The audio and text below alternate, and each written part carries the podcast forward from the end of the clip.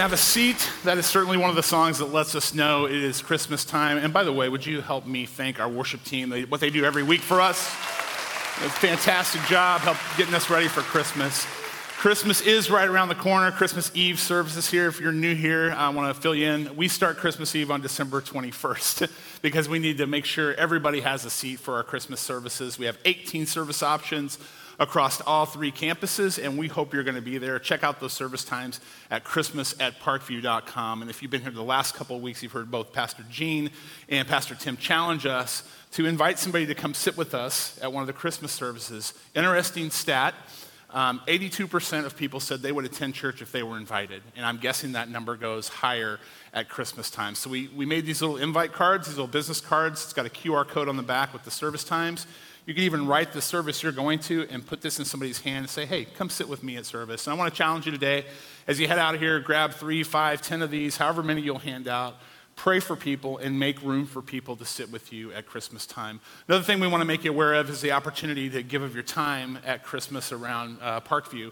It's a great opportunity, especially if you haven't plugged in yet, to volunteer and serve. And listen, we have enough people coming here that if every one of us attended a service and served at a service, we would have everything covered. So, whether you like to make people feel welcome by just greeting them when they come in, helping them get a cup of coffee so they're not so grumpy, uh, checking in families, whatever you want to do, you can do that at Christmas time. And all you have to do is fill out this form that you got on the way in. Drop it in the basket on the way out of the building, and one of our team will be in touch with you, and we'd love to help you plug in and serve. Um, December is a super important month around Parkview when it comes to generosity. It's the month where we receive a big part of our financial budget for the year that not only funds worship and kids and students and local missions and mission partners, but globally, like Malawi and Kenya and around the world. And so, if you'd consider giving a year end gift, there's an envelope in front of you. It says Christmas giving. And I really want to encourage you, if you've never given here, this is a great time to do it at this time of year. Um, you can do it through the envelope. You can text give to 65649, or you can go on the website. However, you do that, we just want to say thank you for being a generous church and helping us finish the year strong. Finally, if you were here last weekend, you heard Pastor Tim talk about the fact that we're going to take 2023 to really dig deeply into getting to know Jesus better, who he is, the impact he had on history, and why we should care. And so we're going to kick off January 8th. And a reminder we do not have worship services here Christmas Day, the 25th, or New Year's weekend, January 1st. We won't be gathering. We'll be online. Won't be gathering on the 1st. But the 8th, we come back. Pastor Tim's going to be kicking off a series called Jesus, Who Is This Man? We're going to do that for quite a few weeks. And in partnership with that series, we as a church are all going to be reading together using a resource, a devotional resource called Quest 52. It's written by a friend of ours, fantastic short daily readings, getting to know Jesus by reading through the Gospels. So we want to encourage you to grab one of those devotionals in the lobby. We started selling those last weekend, and uh, it's going to be a great experience. Do not, if you buy them today, do not start reading today. We're going to do this as a church. So Pastor Tim's going to preach a message, and then we're going to read together, and we're going to go through this the entire year and get to know Jesus better. So if you head out in the lobby after the service, you'll be able to grab those. Because we know the author, we're, we're able to get them actually cheaper than on Amazon. If you want it on Kindle, though, it's available. But we'd love for you to jump in. January 8th, we kick that off, and we want to invite you to join us. All right? Let's stand. Really glad you're here. We're going to stand and continue to worship together. Well, good morning, church. Let's lift our voices to the King of Kings and Lord of Lords. Come on, right here. Hark the herald angels sing, glory to the newborn King. Peace on earth and mercy mild, God and sinners reconciled. Joyful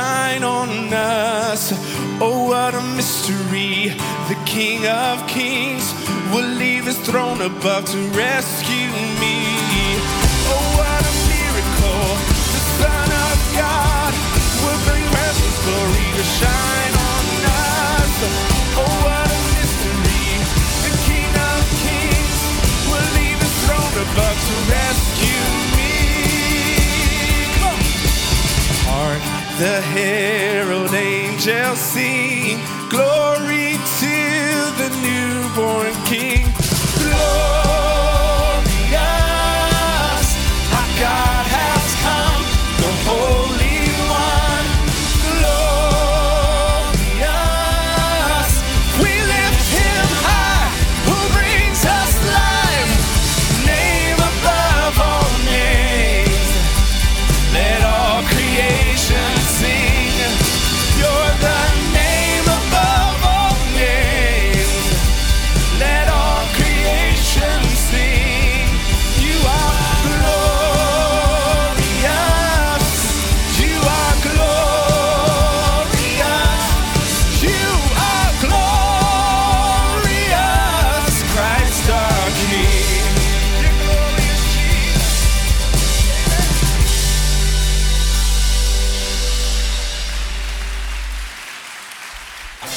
is a song we all know. Let's lift our voices right here. Come on, church. I raise a hallelujah. Yeah. In the presence of my enemies. Sing it out. I raise a hallelujah.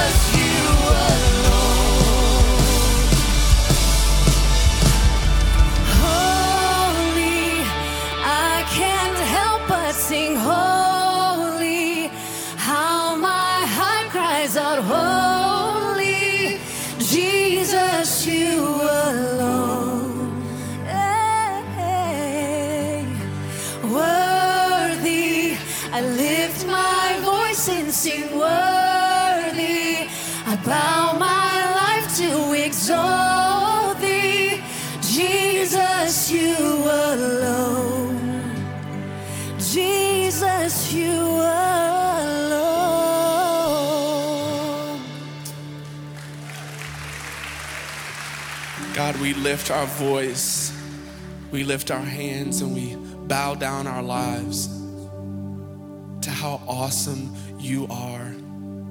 Our heart cries, Holy. We exalt you, Lord, in this place. We give your name all the glory and honor and praise. In Jesus' powerful name that we pray. Amen. You may be seated.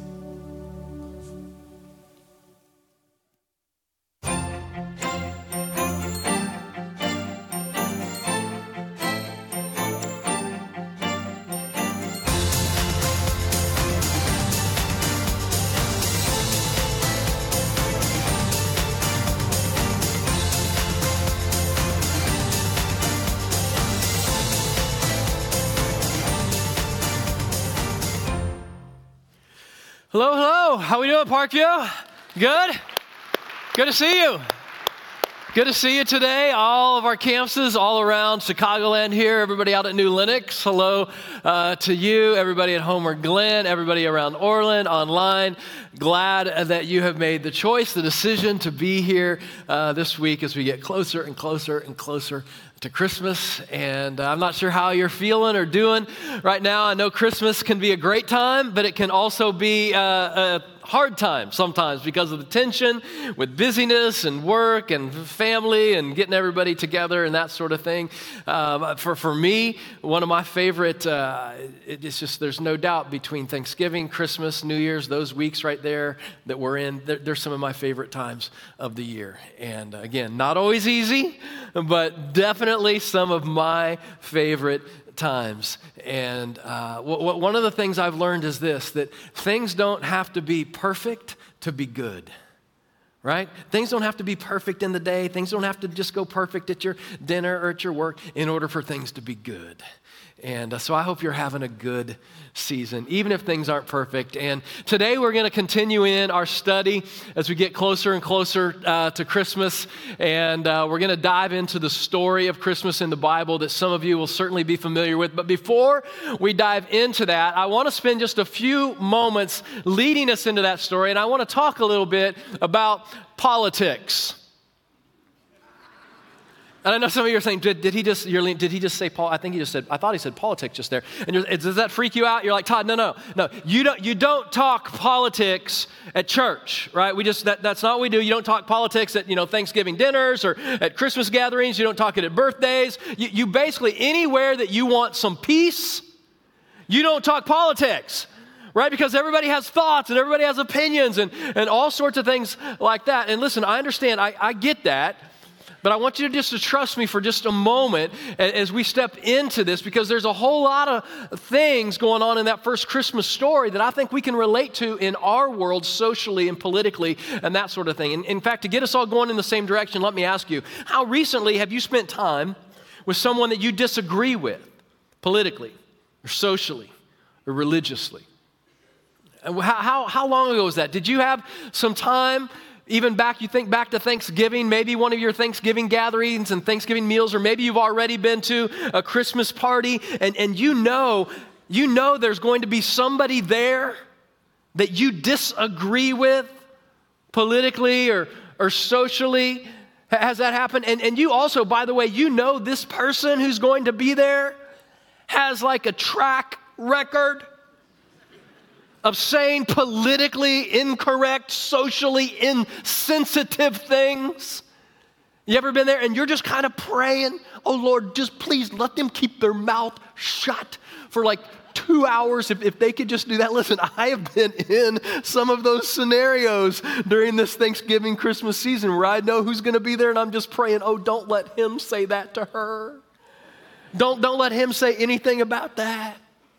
And this is the kind of world we're living in. Or, or what about online on social media? Over the last few weeks or months, have you gotten pulled into any uh, politically heated conversations on social media or anything like that? It's easy, it's easy for that to happen to us.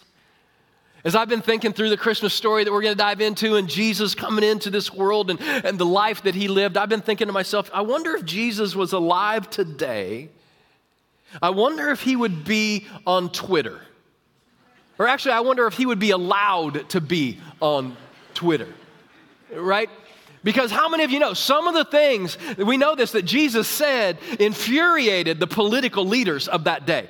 That he, some of the stuff he said infuriated the religious leaders of that day. And so I'm wondering, would he have even been able to be on Twitter? And my thought about the whole Twitter thing is this that my guess is he would have probably originally been on it, but he would have been then banned from Twitter. But now that Elon Musk has bought it back, he would probably reinstate Jesus on Twitter, is my guess.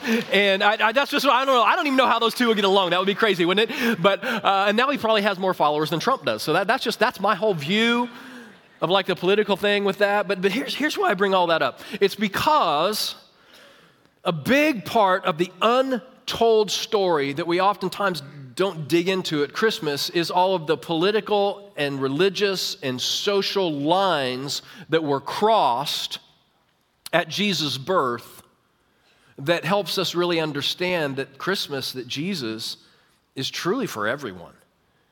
really is. And when I say political, I'm not just talking today about Democrat or Republican or, you know, conservative or liberal or, or, that sort of thing. There's, there's these several P's that usually travel along with political things. And, and here's, here's kind of what I'm talking about it's the power, it's the privilege, it's the prestige, the position, the possessions, and all those things that travel along with like the religious leader, the socially elite, and, and things like that. And what I want us to get our minds around today, I know you have a lot of things to do later this week and even maybe today, but I want us to just settle into this for a little bit today that when God sent his son, he basically ignored all of these. He ignored all these. When he sent Jesus to be with us, Pastor Tim talked about last weekend in such a powerful way. If you missed that message, Jesus being with us, God blurred all of these lines, showing that Jesus is for all of us. And in just a moment, we're going to dig in, read the Christmas story, and unpack some of those places that maybe we hadn't completely recognized even before. But before we do that, I want to say one, one more thing.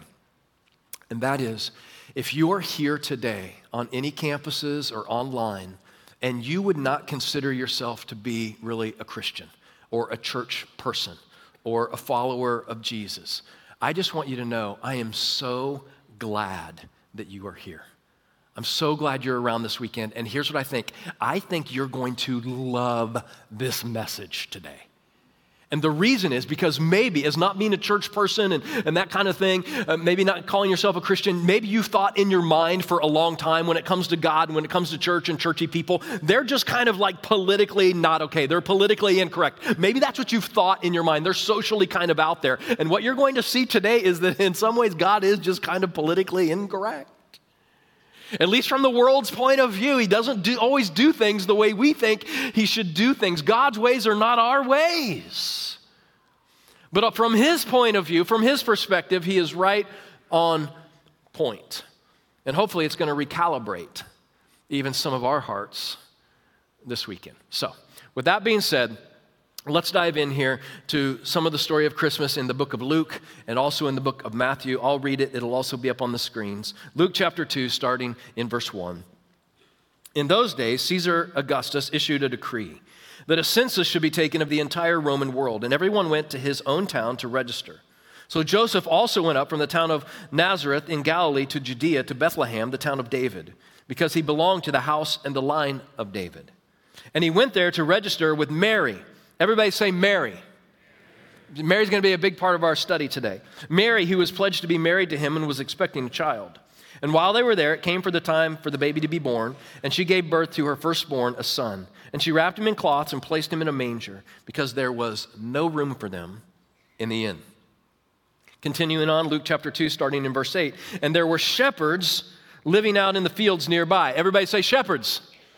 They're going to be a big part of today as well, the shepherds, keeping watch over their flocks at night. And an angel of the Lord appeared to them, and the glory of the Lord shone around them, and they were terrified. But the angel said to them, Don't be afraid.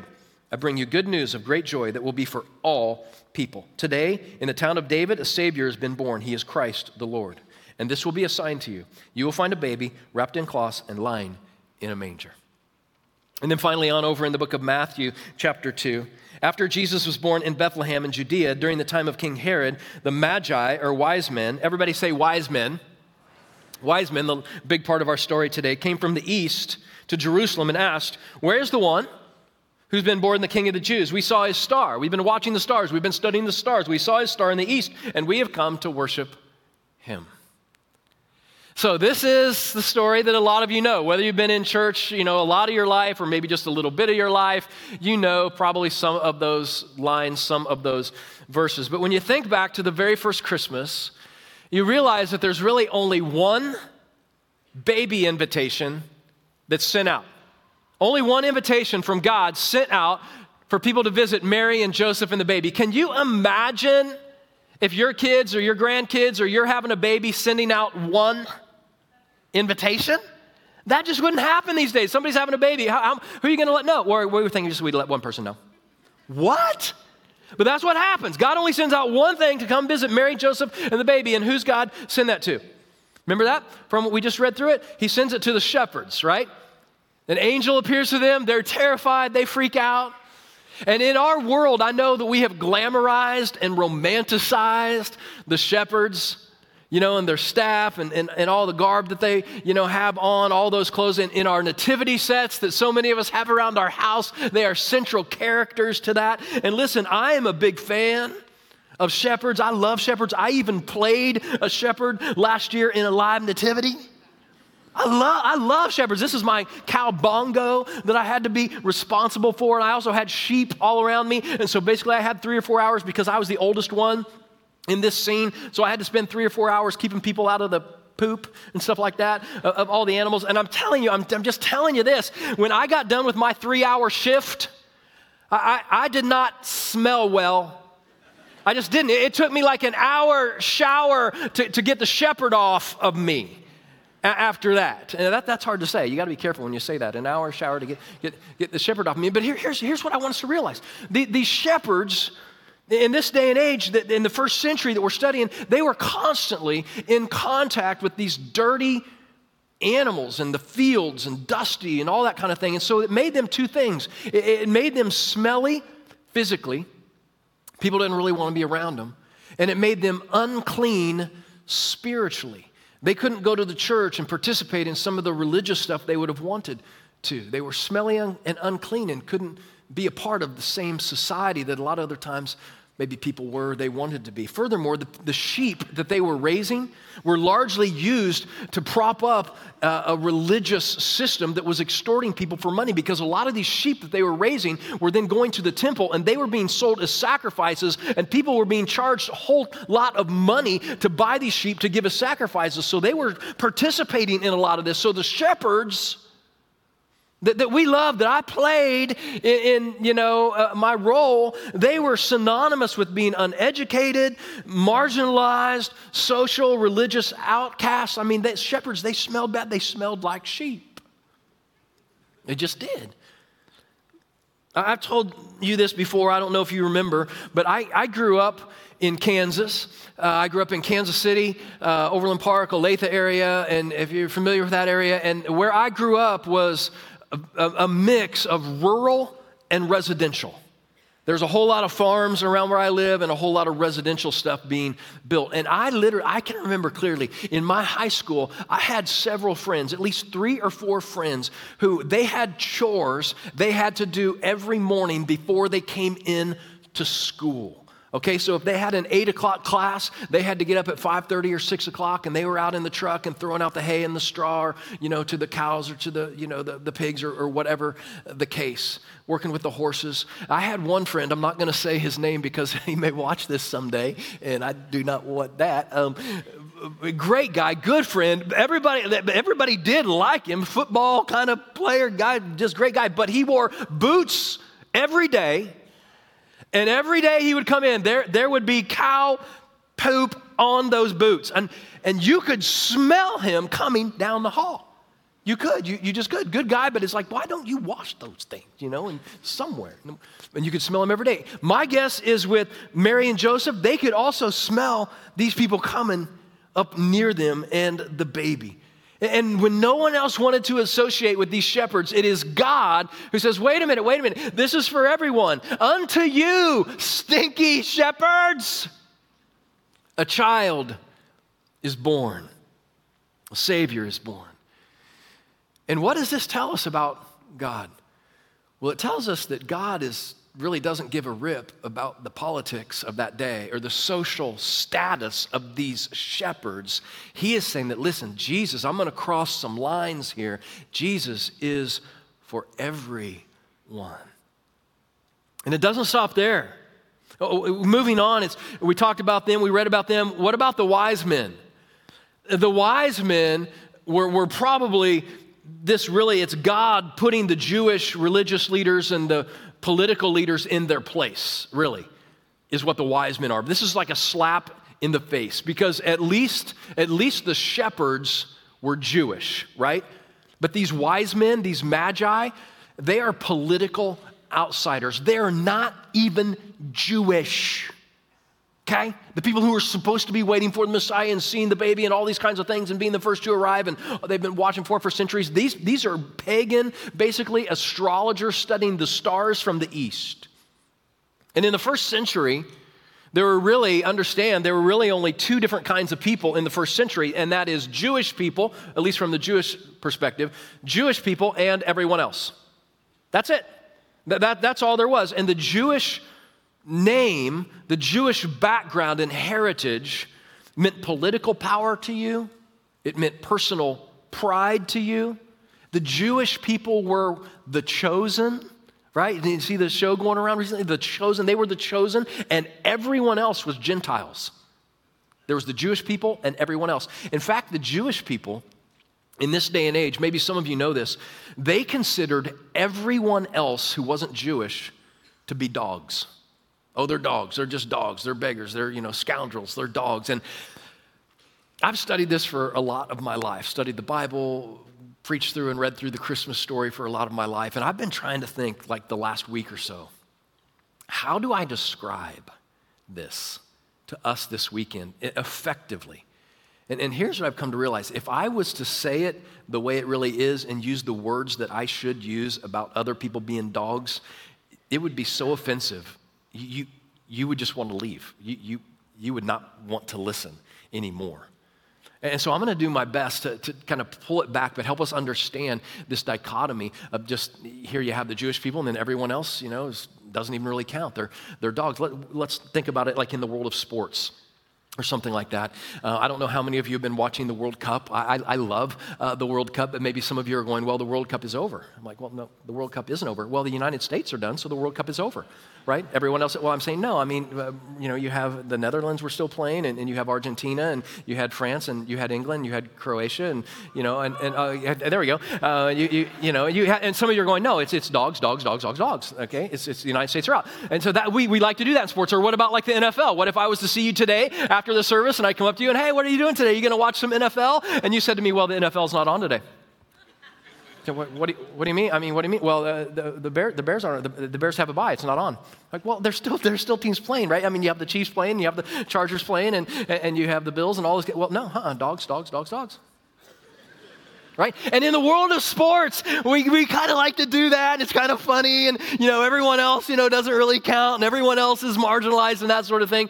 But what if you take it a step further and you think of like the economics and, and you start looking at people in your world who have jobs maybe that are lesser than you or don't drive the car you drive or don't live where you live and, and just they're, they're doing more of those service level things and you're thinking, oh, they're just, they're servants, they're dogs. Well, that, that, that gets a little less okay really quick. Or what about if I was talking to you about people who are at your work and they're from a different race or they're from a different religion? They have a different color of skin than you, they have a different faith background than you, and you said, oh, yeah, well, they're dogs. Like, whoa, whoa, whoa.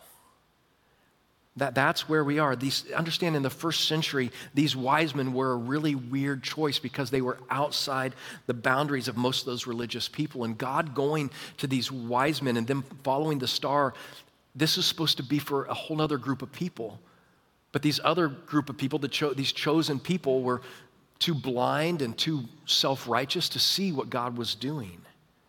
So he goes to these other people, again, blurring the lines and showing us that, hey, listen, this baby, this Jesus, this thing that I'm doing, it's going to be for everyone, no matter what background you are.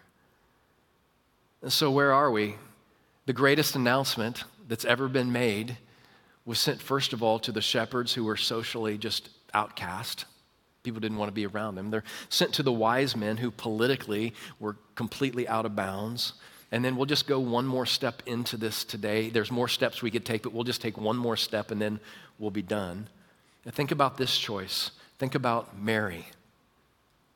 Mary, I mean, honestly, is, is probably like the ultimate unexpected choice by God. The Mary that so many people today respect and revere and even pray to, it, would not have been that way in the first century. I'm telling you, it just would not have been the way we view it today in our world socially and religiously. And there's several reasons for that. Let me just share these. You might know some of these. First of all, she was a teenager. We know that. She's probably 11, 12, 13 years old because we know that that is when young ladies would be betrothed or be engaged or have a fiance. So we know that she is young. She doesn't have the P's of the power and the prestige and the possessions and all of those things that a king of kings would be born into royalty, Lord of Lords. That, that is not who she is. She was most likely illiterate. She wouldn't have had the education, largely just because of her gender. She would not have had the education and reading that, that other people around her who were born maybe into a different social stratus would have had. She was from a mostly poor family and married into one. We know this because when Mary and Joseph go to the temple to give sacrifices, they can't even get the sacrifice they really should get. They don't have the money to give the offering that they wish they could give. They're from poor, like working class families. They're not from royalty, King of Kings, Lord of Lords kind of thing. She was pregnant, keyword, before being married. And now she has to leave her area, leave her town. She's gone to live with some of her family, some of her relatives, and she's starting to show this is not okay for her to be this way, especially as a young teenage girl. I mean, what's she going to do? Who's going to take care of her? It's just, it's, it's just out of bounds. And then finally, she says, she said that the baby was not Joseph's. Can you just imagine this? Can you imagine how this goes down? Again, I know we've read the Bible so much, and some of you have heard it so much, we just kind of let it go by. But I love just settling into this for a moment. I love how Pastor Albert Tate um, kind of describes some of this moment. I've been watching and reading some, and he's just so good at understanding. Like Mary, you know, wants to tell Joseph, so she calls, and says, "Hey, I have something exciting to tell you." And so they get off, you know, by maybe as much by themselves as they can, and she says, "Guess what? I'm pregnant, and it's not your baby." And he says, I know it's not my baby. I mean, I know how this works. So, whose baby is it? How are we going to do this? I mean, who am I going to have to come after? You know, sort of thing. She says, Well, it's the Holy Spirit. I'm having God's baby. Can you just, again, can you just let yourself settle into that? I'm having, if your fiance said to you, Hey, I'm pregnant, it's not yours, whose is it? It's God's baby. It's a God baby. It's the Holy Spirit. Can you listen? If I was Joseph, I'm just going to shoot straight with you here. If I'm Joseph and Mary, my fiance, says that to me, I it's the Holy Spirit. I'm having God's baby. I just want you to know here is probably how I would react, and it's probably how many of you would react. Okay? Here it goes. Cue music.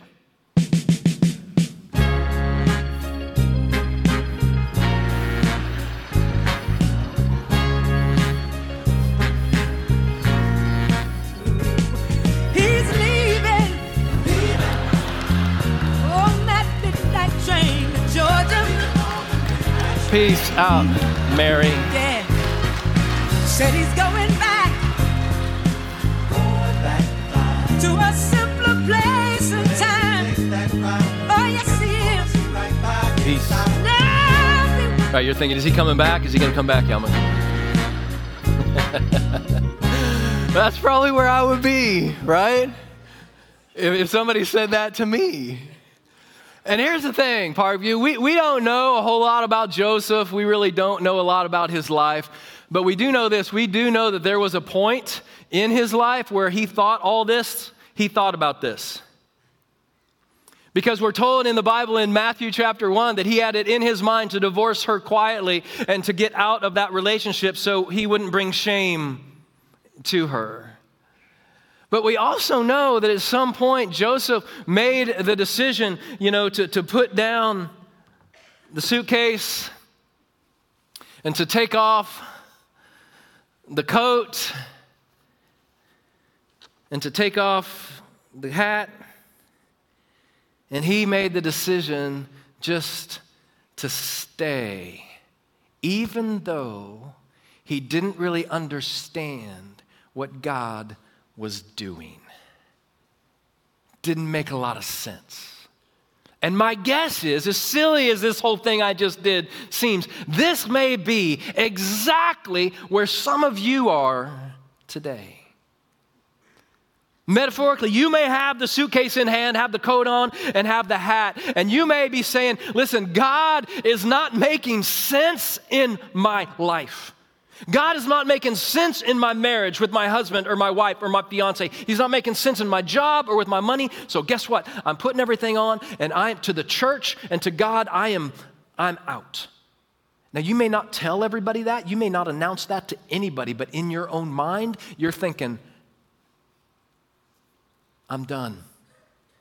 Because for this whole year, God hasn't made a bit of sense. And here's what I would say if that is you at all, maybe this would be the Christmas where you decide to just put down the suitcase, take off the jacket, put away the hat, and you decide to just stay put in your place, in your small group, in your church, in your marriage, even though you don't understand what God is up to. You're just going to decide to stay and trust that his ways are not our ways. We don't know a lot about Joseph, but I think we can learn a lot from him in our lives. And when it comes to Mary, we know that if you would meet her today, she's just an ordinary teenage girl. She doesn't have any of those political, powerful P's the prestige, the position, the possessions, any of that kind of stuff. And even Mary, when she learns about all this, she says, What is going on? I mean, Mary even basically says, This can't be true. But yet God says, I'm choosing you to have my one and only Son, Jesus, brought into this world. And what's that tell us about God? With Joseph and especially with Mary. I think here's what it tells us. And let me just take a moment on this because I could talk about this the whole entire time today. It, it shows us, and I think this is so important here, is it, it, how God values women which is huge because in that day, in that first century, women did not have the value they deserved. And a lot of their contributions to society and also to the church were completely ignored and marginalized. And, and I wish I could say that today everything has faded away in the first century, but that's just not the case. And I'm telling you, one of the biggest things for me and in my heart is that I am, I am so grieved, even still in our world today, how many times women are marginalized. And so many of you women have gifts that God has given to you that you are not always able to use in society and in the local church, and that grieves me. And I just want to say here's what I want you to hear, ladies, all the ladies on all of our campuses, ladies who are online, if you're in your 90s, if you're above your 90s, but if you're in your 90s, if you're in your 80s, 70s, 60s, 50s, 40s, 30s, 20s, if you're 11, 12, or 13 like Mary, listen to me. God has given you incredible gifts, and He wants to do things with you and in you and through you. And ladies, do not let anyone tell you what God can't do in your life. Amen? Just don't do it. I'm, Because we need your voice in our society, but we need your voice and we need your leadership, lady, in our churches. And, and, and God brings huge value to that in choosing Mary, this young girl, to bring Jesus into the world. Now, let's, let's pull this all together and let's just imagine, let's just imagine how this story, if it unfolded a different way, let's imagine that Jesus was born like in a multi-million dollar home. Instead of with Mary and Joseph and, you know, and all the barn and stable and that kind of thing. Let's imagine Jesus was born there, and let's say that he had a Gucci, you know, um, stroller, and that, that's actually a real thing, by the way, which is scary uh, and I'm sure very expensive. And let, us say he had a Louis Vuitton baby bottle, um, which again is a very real thing, you know. And let's say that Jesus was born to like very politically powerful people, kind of in a palace or socially elite people, you know, that everybody wanted to be around and that sort of thing, you know, kind of king of kings kind of thing. If Jesus had done that, then guess what? Not all of us would be able to relate. Can't relate to that house, can't relate to that stroller. But instead, Jesus came from the highest place in heaven to the lowest place here on this earth so that every single person on this planet, every single one of us here this weekend could relate to him and he could save us. And we would be able to see and recognize that. In the Bible, in Luke chapter 2, the angel said, I bring you good news of great joy that will be to all people. To all people. Who is all people? All is everyone. So, if it's for everyone, how should we live? How should this Christmas story affect us this week? Here's just three quick little things for us to keep our eyes open to as we head out into our world this week. First of all, get to know the shepherds in your life. These are the people who are around you who are maybe doing jobs that you wouldn't do. They're jobs that are below you. They're people who work for you and essentially maybe even serve you. But keep your eyes on those shepherds because God is often close to those kinds of people. It may be the people who literally don't smell very well the people sitting outside of 7 Eleven or Dunkin' Donuts or something like that begging for. What if you just recognized them, made eye contact with them, gave them some dignity? Get to know the shepherds in your life this Christmas season. Strive to understand the wise men around you. The wise men are the people in our lives who don't look like us and they are maybe a different faith background than us. Maybe it's somebody at your school or in your neighborhood who goes for, comes from a completely different kind of place. Maybe the whole different faith idea and background is somebody in your own family. Maybe it's even one of your young adult kids who doesn't see God and Jesus and the church the way you do anymore. Spend some time getting to know and understand those people who come from different backgrounds than you, helping them understand that Christmas and Jesus is is for everyone. And then finally, have grace and care for the Marys in your midst. There's no doubt that all of us, we may know this right off the top of our head, but certainly if we slow down and think about it, we know there's people around us who maybe are feeling a little nervous, not understanding what God's doing in their life. Maybe they don't have the power, the prestige. Maybe they're kind of marginalized a bit. Take some time to get to know those people, the Marys in your life, because they, again, are oftentimes the ones that God comes to us through. Amen? Let's pray together. God, thanks for today. Thanks for the opportunity we have to study, to sing, to lift our voices to you, to point our hearts towards you. And especially in this Christmas time where everything can get so busy and then almost like a snap, it's already Christmas and then it's New Year's. God, I just pray that you would help us to have eyes for the wise men, for the shepherds, for the Marys who are around us. Help us to realize again that this whole idea of Jesus it's for everyone. It's in your son's name we pray.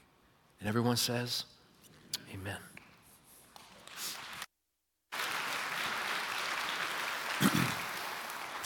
We're going to prepare to take communion. Uh, a couple of weeks ago, uh, Pastor Gene Appel was here and he uh, reminded us, kind of kick this whole theme off Christmas is for everyone. Pastor Tim said the same thing last week. Pastor Todd took a little different angle this week and reaffirmed Christmas is for everyone. I, are we getting it? It's, it's for everyone. It's for rich and poor. Christmas is for men and women. Christmas is for people on both sides of the political aisle. Christmas is for uh, left lane drivers that do the speed limit. Christmas is for the person ahead of you while you're shopping that still pays by check and stands around saying, What's the date?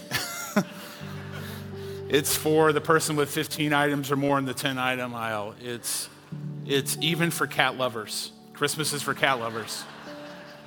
I'm kidding. Christmas is not for cat lovers, so. you can email Tim about that. So, uh, Christmas is for everyone. Let me read this for you. It's from Romans 5. Therefore, since we've been justified through faith, we have peace with God through our Lord Jesus Christ. You see, at just the right time when we were still powerless, Christ died for the ungodly. By the way, the ungodly, that's us. But God demonstrates his own love for us in this while we were still sinners, Christ died for us. Christmas is for everyone, it's for you, it's for me. No matter where we stand, no matter if we're just in the beginning of this search or we've been uh, following Jesus for a long time, it's for everyone. You want to know why we kind of push you or encourage you all the time to invite people uh, to come to church and especially uh, to Christmas services because there's a whole bunch of people, and you may be one of them, that have been told that Christmas is for everyone but you. or you just feel that, like maybe things have been messy and you're like, I know it's Christmas is for everyone, but it's, it really can't be for me. You have no idea.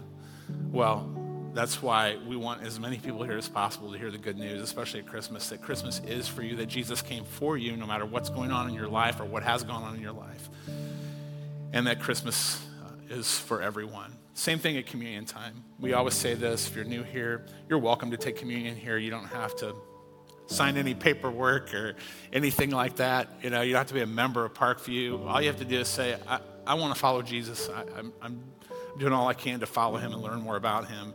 And, you're, and Christmas is for you, and communion is for you as well. So uh, you should have received a little communion packet um, when you're on the way in. There's two layers there, especially if you're new to this, a little tricky. There's a, a layer on the top, a, a thin layer you need to pull back to get the bread, and then another layer for the juice. And what I want to do right now is just give you some time to reflect on what comes up on the screen and the idea that God's made a way for you, He's made a way for me. And listen, if Christmas is not for everyone, then it's not for me.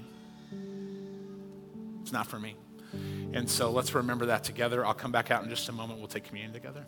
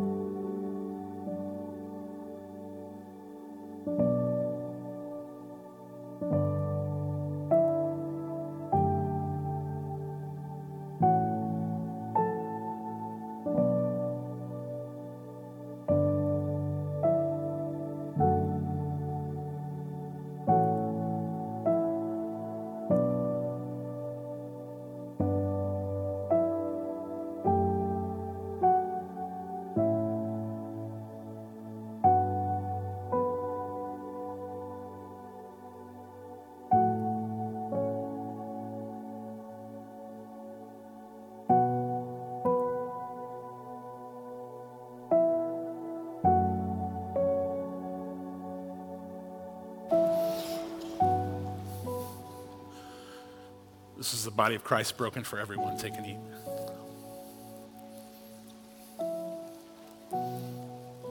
And his blood shed for everyone. Take and drink.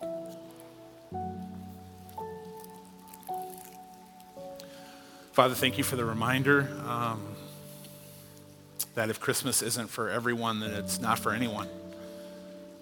And uh, we're grateful for the the path you opened by sending your son and for his sacrifice for us and his death, burial, and resurrection that we remember. And uh, yeah, we're grateful for that and help us to be as patient with others and kind and gracious as you've been with us and that you continue to be with us. In Jesus' name we pray. Amen. Let's go ahead and stand, you guys. Thanks for being here. I do want to encourage you again, grab some of those invite cards, hand them to folks and say, come sit with me. Um, people will come and uh, jump in and volunteer as well. It's a great way to, to plug in here. And uh, if you're a cat lover, I'm sorry. Um, it truly is a joke. I have nothing against cats. It's just easy target. So I'm sorry about that. All right. May the grace of the Lord Jesus Christ and the love of God the Father and the fellowship of his Holy Spirit be with us as we leave here. Have a great week, everybody. Thank you.